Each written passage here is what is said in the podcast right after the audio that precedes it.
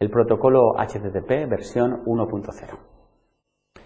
En el módulo anterior hemos descrito la versión básica del protocolo HTTP, que, como recordáis, permitía la comunicación entre el navegador y el servidor web.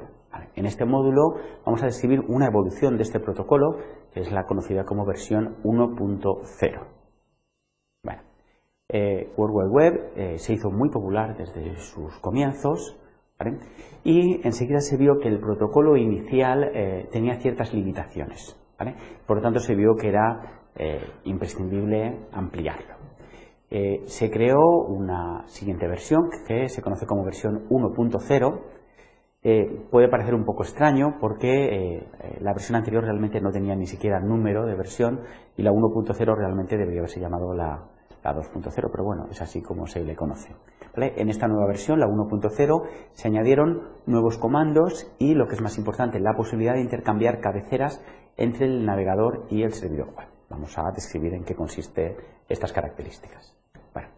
Para eso vamos a coger un ejemplo de cómo podría ser una transacción en HTTP eh, versión 1.0. Igual que en el caso anterior, va a ser el cliente el que se va a conectar al servidor a través del puerto 80 y va a ser también el cliente el primero que va a empezar transmitiendo información.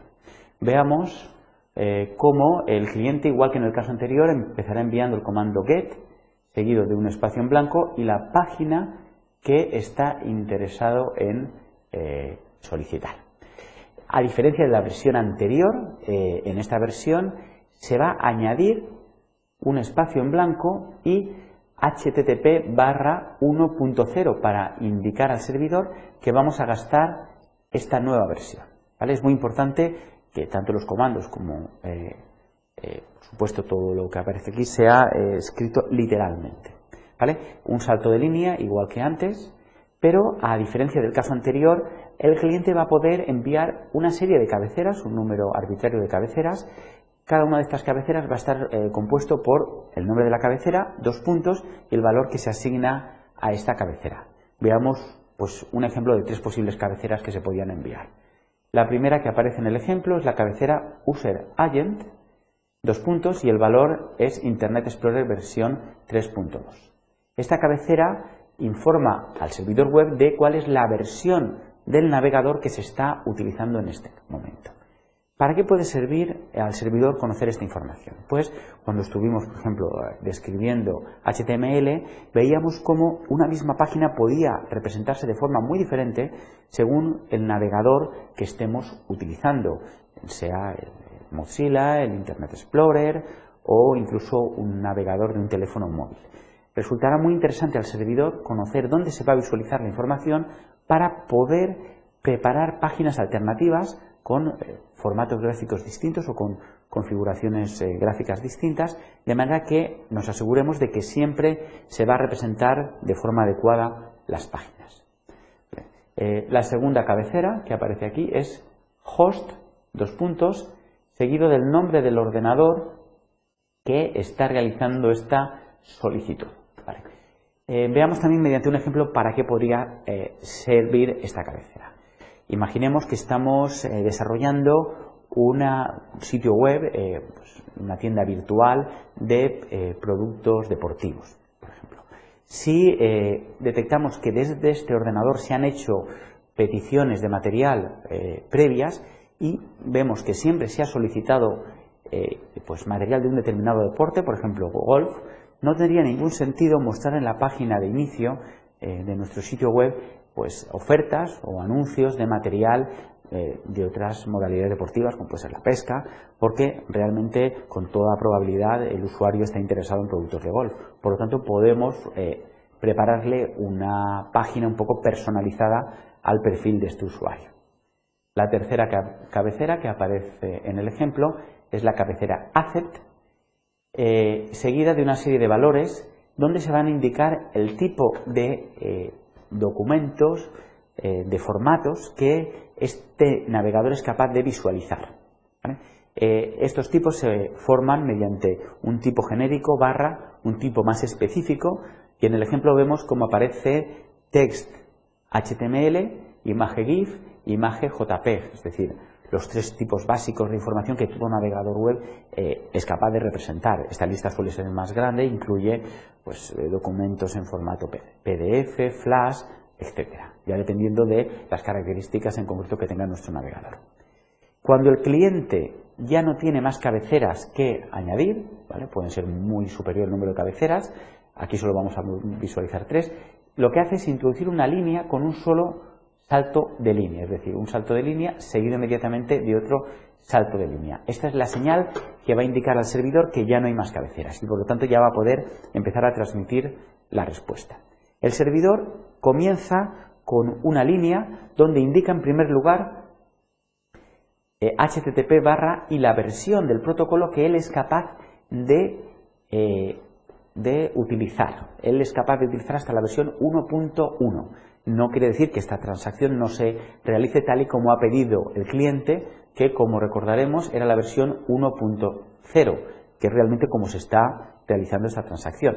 No obstante, el servidor nos informa que si queremos en futuras conexiones vamos a poder utilizar la versión 1.1. A continuación, eh, seguido de un espacio, viene un eh, número eh, codificado mediante tres caracteres ASCII, en este caso el número 200, que nos indica el código de respuesta de esta solicitud. Exactamente el valor 200 significa OK, es decir, a continuación, seguido un espacio, nos indica en inglés un poco la explicación de este código, pero en caso de haber habido algún tipo de problemas nos podía haber indicado aquí otro código indicando este fichero no lo desconozco o eh, cualquier otro tipo de problema que pueda tener el servidor a la hora de pues, eh, hacer responder esta solicitud. Eh, exactamente igual como el caso del cliente, en esta versión el servidor va a poder añadir una serie de cabeceras. Veamos tres posibles cabeceras que, se puede, que puede incluir el servidor. La primera es server, dos puntos, seguido del nombre del servidor que se está gastando. En este caso, Microsoft Internet Information Server versión 5.0. Pues aquí también podría haberse utilizado el Apache o cualquier otro de los servidores que se utilizan eh, para la aplicación Web Web. La siguiente línea es eh, las modifier, esta cabecera, seguido de la fecha en que el documento que se nos está solicitando fue modificado. Eh, ¿Para qué puede servir esta información? Pues eh, todos conocéis que los navegadores disponen de unos sistemas de caché que permiten almacenar las últimas páginas que el usuario ha visualizado. Si conocemos la fecha de la última modificación de la página y esta coincide con la que tenemos en la caché, quiere decir que la de la caché vale perfectamente. Si la fecha de modificación fuera posterior, lógicamente tenemos que invalidar la caché, dado que tenemos una versión más reciente. En la última cabecera, que se muestra en el ejemplo, es la cabecera Content Type. En este caso, con el valor text barra HTML.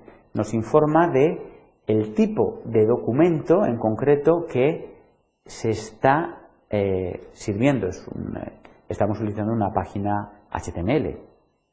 Eh, también, igual que en el caso del cliente, se introduce una línea en blanco para indicar que el servidor ya no quiere añadir más cabeceras. Y una vez introducida esta línea en blanco, se pondría pues ya lo que es la información que nos están solicitando. En este caso es una página HTML, pues vendrían todos los caracteres ASCII que forman lo que es la página HTML. Muy bien, hasta aquí lo que es este ejemplo de la transacción en HTTP versión 1.0, pero también esta nueva versión del protocolo eh, añadía nuevos comandos que vamos a describir rápidamente. El primero que ya hemos descrito, que es el que más se utiliza, es el comando get, ¿vale? que simplemente pues, permite la eh, solicitud de una página. ¿vale? Es el que más se utiliza porque es lo, para lo que se suele utilizar eh, este servicio, el World Web. El segundo comando que aparece en esta lista es el comando post. El comando post eh, se utiliza cuando en el navegador hemos rellenado un cuestionario y se lo queremos enviar al servidor. Eh, la opción de los, eh, de los cuestionarios apareció en la versión HTTP versión 1.0, la versión básica no existían cuestionarios. El tercer comando es el comando gear que es parecido al GET, pero solamente eh, se solicita al servidor que nos transmita las cabeceras de una página, no el contenido de la página, solamente las cabeceras. ¿Para qué puede servir? Pues si estamos interesados en averiguar la fecha de la última modificación, por ejemplo, de un fichero, y no queremos que nos transmitan todo el fichero, solamente la cabecera. Ya, si es necesario, lo volveremos a solicitar entero. Eh, para terminar, tenemos dos comandos. El comando put, que es para almacenar una página en el servidor, y el comando delete, que es para borrar una página del servidor. Estos dos comandos en la práctica no suelen implementarse en ningún servidor web, dado que no incorporan mecanismos de seguridad suficientemente fuertes para asegurarnos que nadie pueda borrarnos o modificarnos el contenido de alguna página. Ante pues la falta de estos mecanismos de seguridad, lo que se ha pensado es utilizar estos dos comandos, que es lo más habitual.